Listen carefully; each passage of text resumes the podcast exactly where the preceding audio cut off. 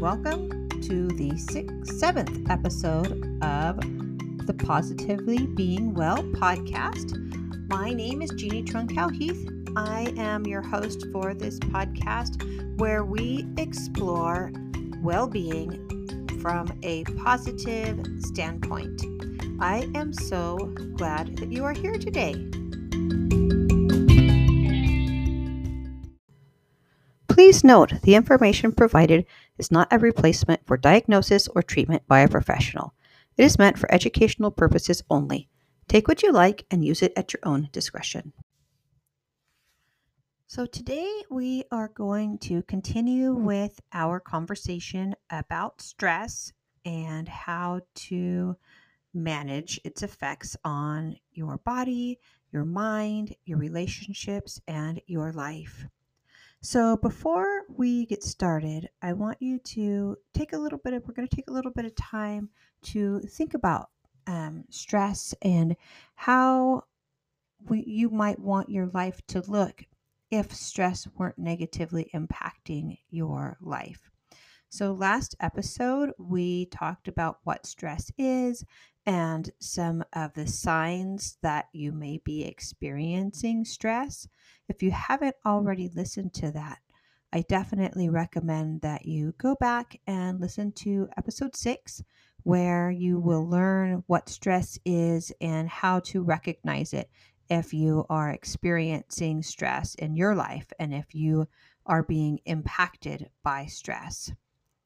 Now, once you've listened to episode 6, I'm going to lead you through a little bit of a visualization or a kind of a goal setting exercise where you're able to think about your life and how stress fits into your life and how you would like to be able to have your life, given that there are stressors and you're going to be impacted by stress. So this first portion, in order to fully participate, you don't want to be driving. It's just going to be a couple of minutes if you want to put down whatever you're doing so that you're able to fully invest a couple of minutes into yourself and into creating a goal for yourself. So if you haven't already, find yourself in a comfortable position and take some time to think about what you would like your life to look like without having negative impacts of stress. If you have already determined that stress is impacting you in a negative way, then think about what your life would look like if it weren't. If you were able to manage your response to stressors in a way that you're happy with, how would things be different? How would you feel? Would you feel differently? Would you wake up in the morning feeling differently? Would your sleep be different? Would what you do throughout the day be any different? What would your relationships look like if your response to stressors was such that you're happy with? How would you go about your day? What would your feelings be throughout the day? And if you're a visual person or somebody who learns from seeing things, or kinesthetic learner, somebody who learns from movement and drawing, then you may take some time to sit down and draw. And I'm not even talking about a beautiful drawing. Just put down some symbols or some movements or some lines or some colors on paper that describe for you, represent for you how you would like your life to be if your response to stress is such that it's not creating any unnecessary or harmful impacts on your life. And once you have that down on paper, if you could talk with somebody or say out loud how your life will be different once your stress is managed and once you're no longer being negatively impacted by stress, Are your relationships going to be different? Perhaps you could share this with somebody who you're having a relationship with, whether it be a friend, a spouse or partner, or a child or other family member. And share that and put that out there so that you have not only a visual, but a spoken idea in your mind of how you would like your life to be when you're able to manage your stress in a way that you're happy with. And once you've done that, now you're able to have a better picture, a better goal in mind of what you may want to do with the information that you're going to get from the next several podcasts. Today, we're going to talk about how to manage stress by reducing the amount of things on your plate, the shortening your to-do list.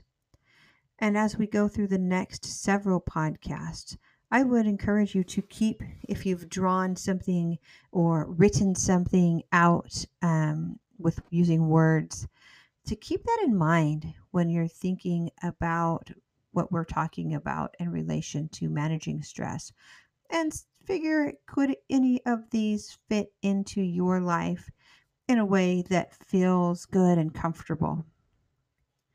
So with that in mind, I'm going to introduce today's topic, which would be using a change in your to-do list as a way of managing stress or reducing stress.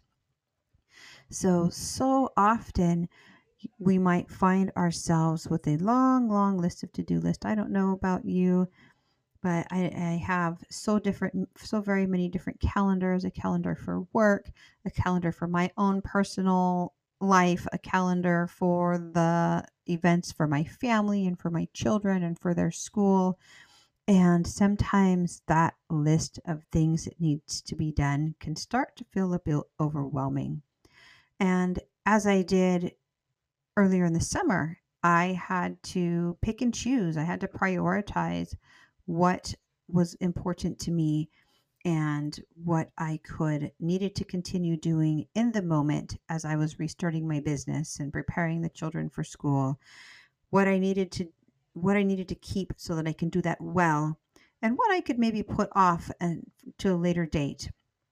And I decided this podcast was something that I could put off to a later date, to where I had more energy and more focus so that I could actually produce the podcast well for you who is taking the time to listen to it.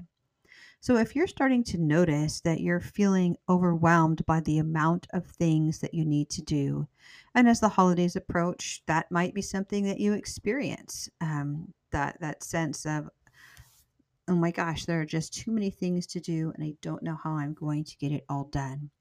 Well, the truth is that you may not be able to get it all done, but making sure that the things that you do get done, you are able to put your full focus into those things, and that you feel good with the outcome and you're not getting stressed out and you're not feeling the symptoms we talked about last episode of stomach upset, difficulty concentrating, irritability that's affecting your relationships or your work.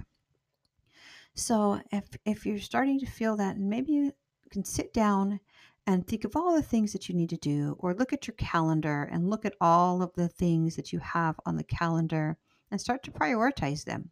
And whatever your way of prioritizing things is, choose that method. But look at them and decide which of these things absolutely has to be done, which need to be done immediately, which things maybe can be put off for a few weeks, which things maybe can be put off for a month or a couple of months, and are there some things that maybe are not as important for me to do now? Maybe I can start scratching some things off of the list that either aren't important or don't need to be done any longer. And once you've done that and you're looking at your list of priorities, and you've got in your mind the things that need to be done now, and maybe you've scratched some things off of that list, remember that you can ask for help. Is there anything on this list of things that need to be done or on your calendar that you can ask for help with? That some help getting some of the things done might reduce your load and your level of stress. And there might even be some things on your calendar or on your to-do list that you find it might be more enjoyable if you do them with another person. And you might have a person in mind who it might be fun to tackle some task that you have listed there to accomplish.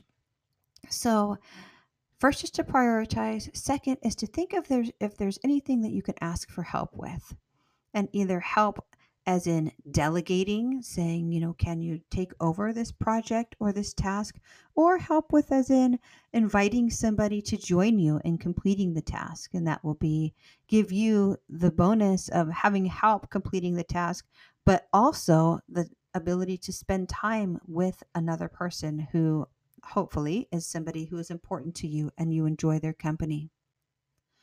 And once you've done those two things, asked for help or delegated or given a task or an event away for somebody else to do, hopefully you're feeling like there's a little bit less weight on your shoulders.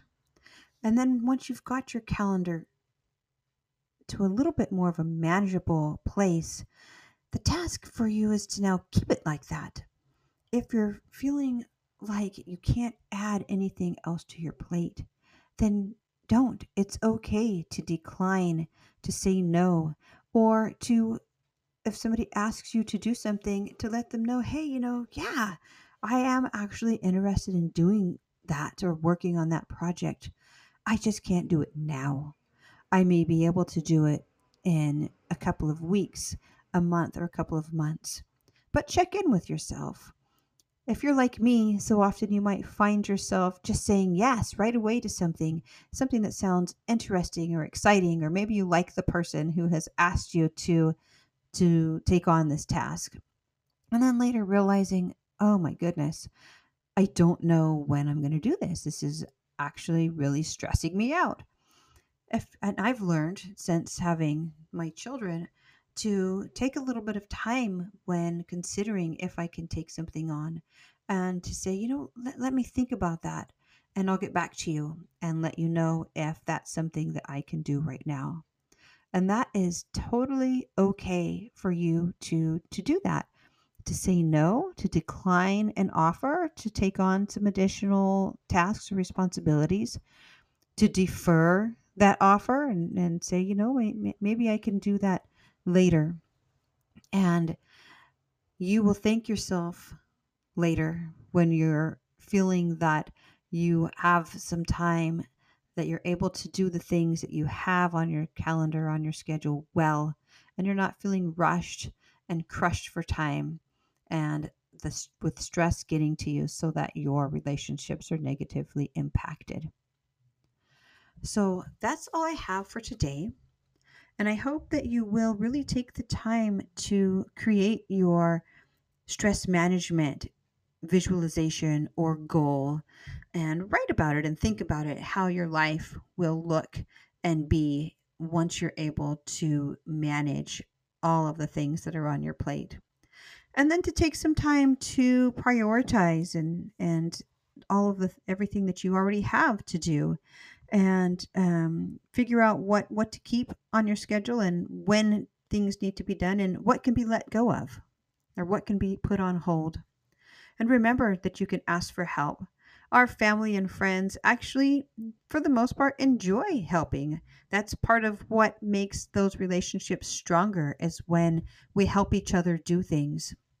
You don't have to do everything alone. Human beings are communal beings, and asking for help and is part of what helps us continue on so as social beings. So know that you can ask for help.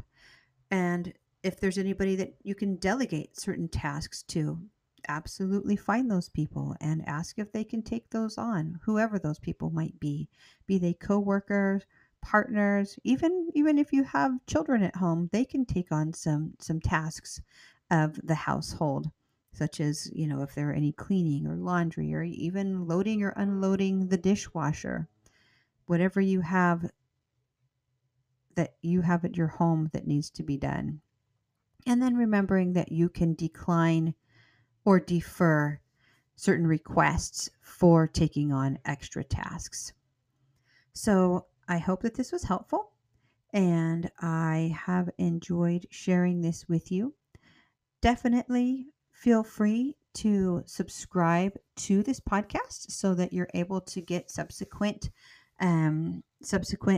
episodes when they come out. The next few episodes, again, will continue on our journey through stress management and what options may be available for you, some of which I may never even talk about. But hopefully these discussions will give you some ideas as to how to healthfully manage stress and everything that we have going on in your life.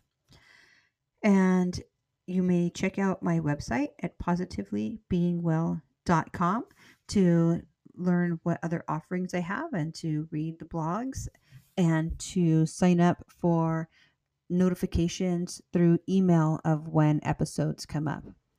And I hope you have a wonderful rest of your day and a wonderful week. If you are experiencing a high level of stress and it's negatively impacting your thought processes, if you're feeling anxious or depressed, having thoughts of self-harm or harming somebody else, if you're having physical symptoms, then I encourage you to seek attention from a professional. Talk to your doctor, call the crisis hotline, talk to somebody. You are not alone in this, and you can receive help.